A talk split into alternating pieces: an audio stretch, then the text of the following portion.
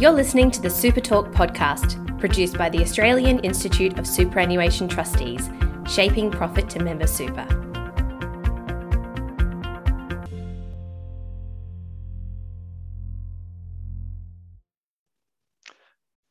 Hello and welcome to Super Talk. My name is Gary West and I'm the Senior Manager, Media and Communications with AIST, Joining me is Justin Curlow, Global Head of Research and Strategy at uh, AXA IM Real Assets.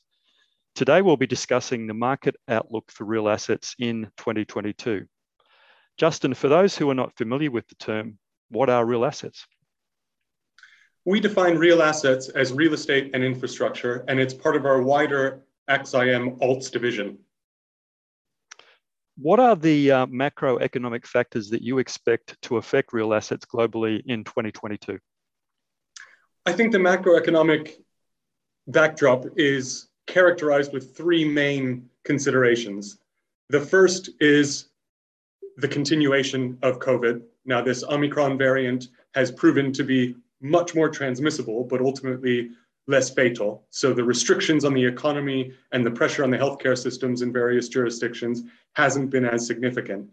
That being said, it continues to support the inflationary backdrop that has characterized the markets over the past year or 24 months. And as a consequence, the third dynamic is the central bank tightrope that they're having to walk to respond to the inflationary pressures that are coming through as a consequence of supply chain redisruption due to the Omicron variant, as a consequence of the energy transition to greener, more decarbonized um, sources.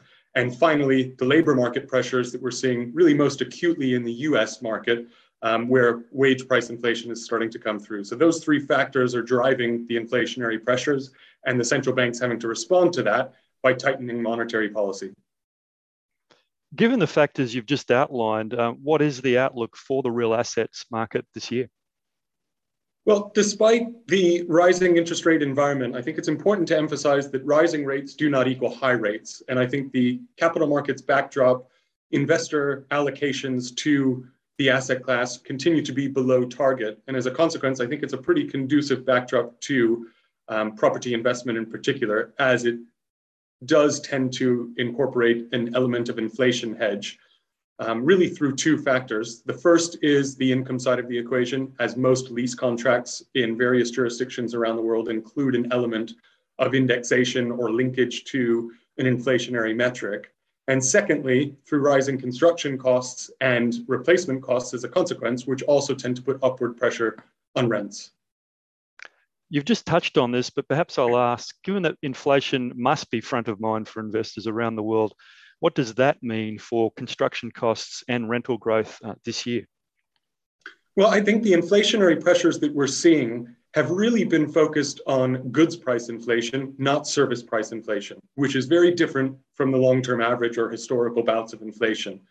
And so, as we think about the goods price inflation that really characterize the current pressures that we're seeing um, in the macroeconomic side of things, those are transpiring into construction cost increases, not being driven by the historical wage price inflation, but really through the input costs. And I think as the supply chain disruption eases, those replacement cost pressures are likely to abate towards the end of this year.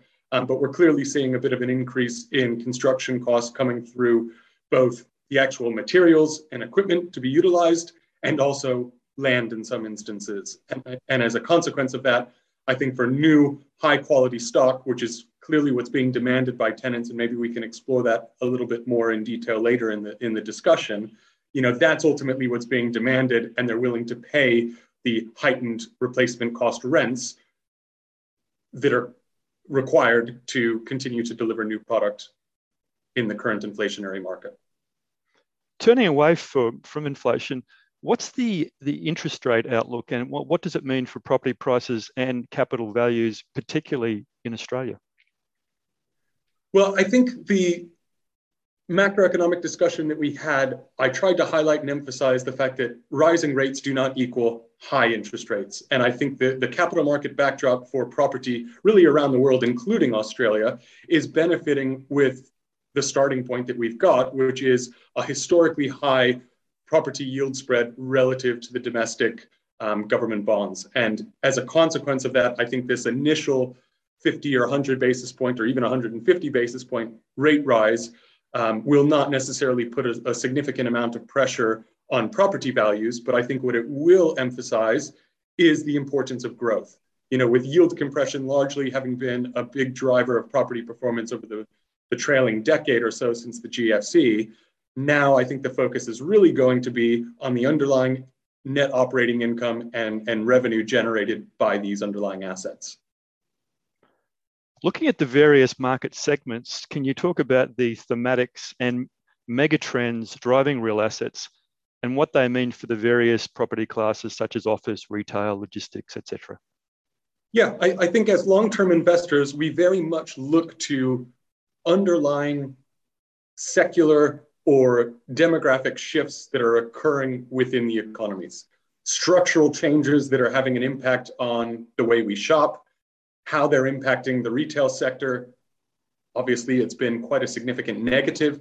Um, it's put a lot of pressure on the profitability of these retailers as they're having to invest in a reconfigured supply chain, an omni-channel business model, the IT backbone to, to manage the inventory and to be able to cater to an ever demanding consumer. And as a consequence, it's been a huge, tremendous support to the demand side of the equation for the logistics sector, whilst it's been a consideration on the bricks and mortar strategy of retailers to really consolidate. And it's been a, a pinch point for the retail segment. So as we think about these broad, broader long-term thematic trends, you know, they drive us to some of the more defensive sectors like logistics, like living or wider residential markets, you know, some areas that have underlying demand tailwinds. And those have largely been the focus of our investment activity over the course of the past three to five years as we knew we were getting late in the economic and business cycle. It's nowhere to say that we were expecting a global pandemic like we've experienced over the past couple of years to, to put an end to that.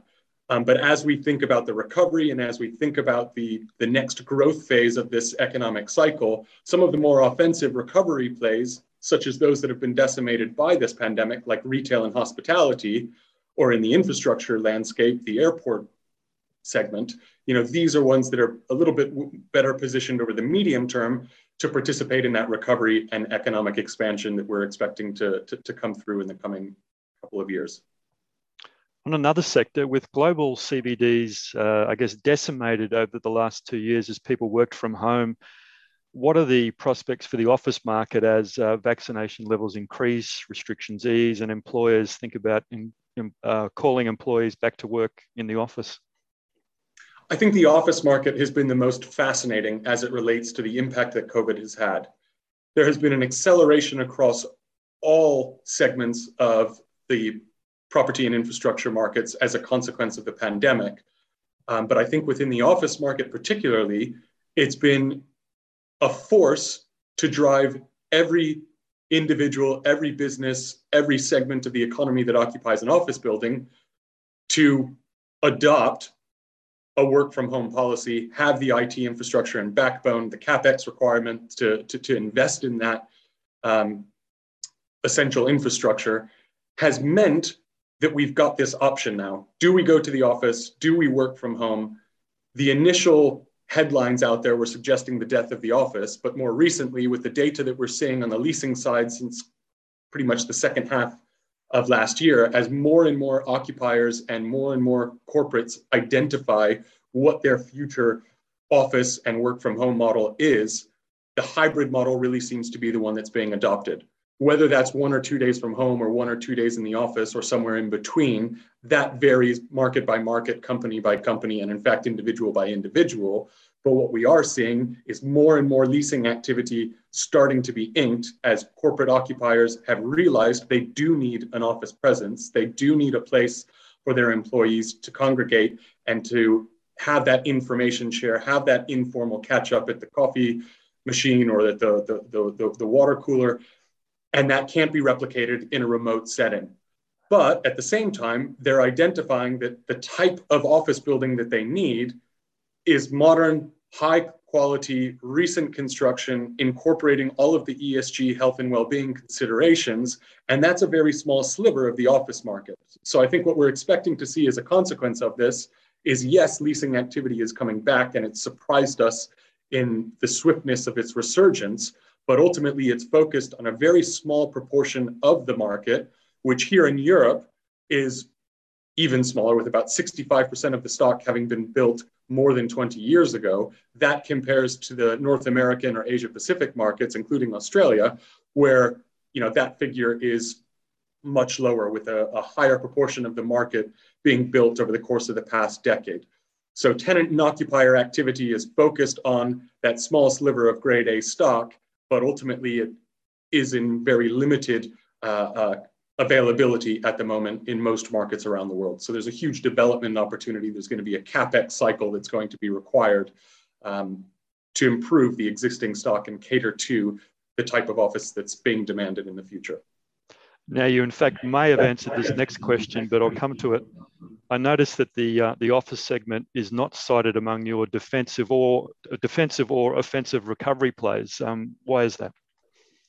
Well, you picked up on a very good subtle nuance there. When I think about the offensive sectors, when I think about the defensive sectors, and I try and put the office segment within one of those, it's impossible because you've got a huge divergence in performance expectation as a consequence of all of the demand changes that I was just mentioning and highlighting, which means the defensive segment of the office market would be those high quality, recently built ESG health and well-being considered um, accredited office buildings. That I would put in the defensive segment.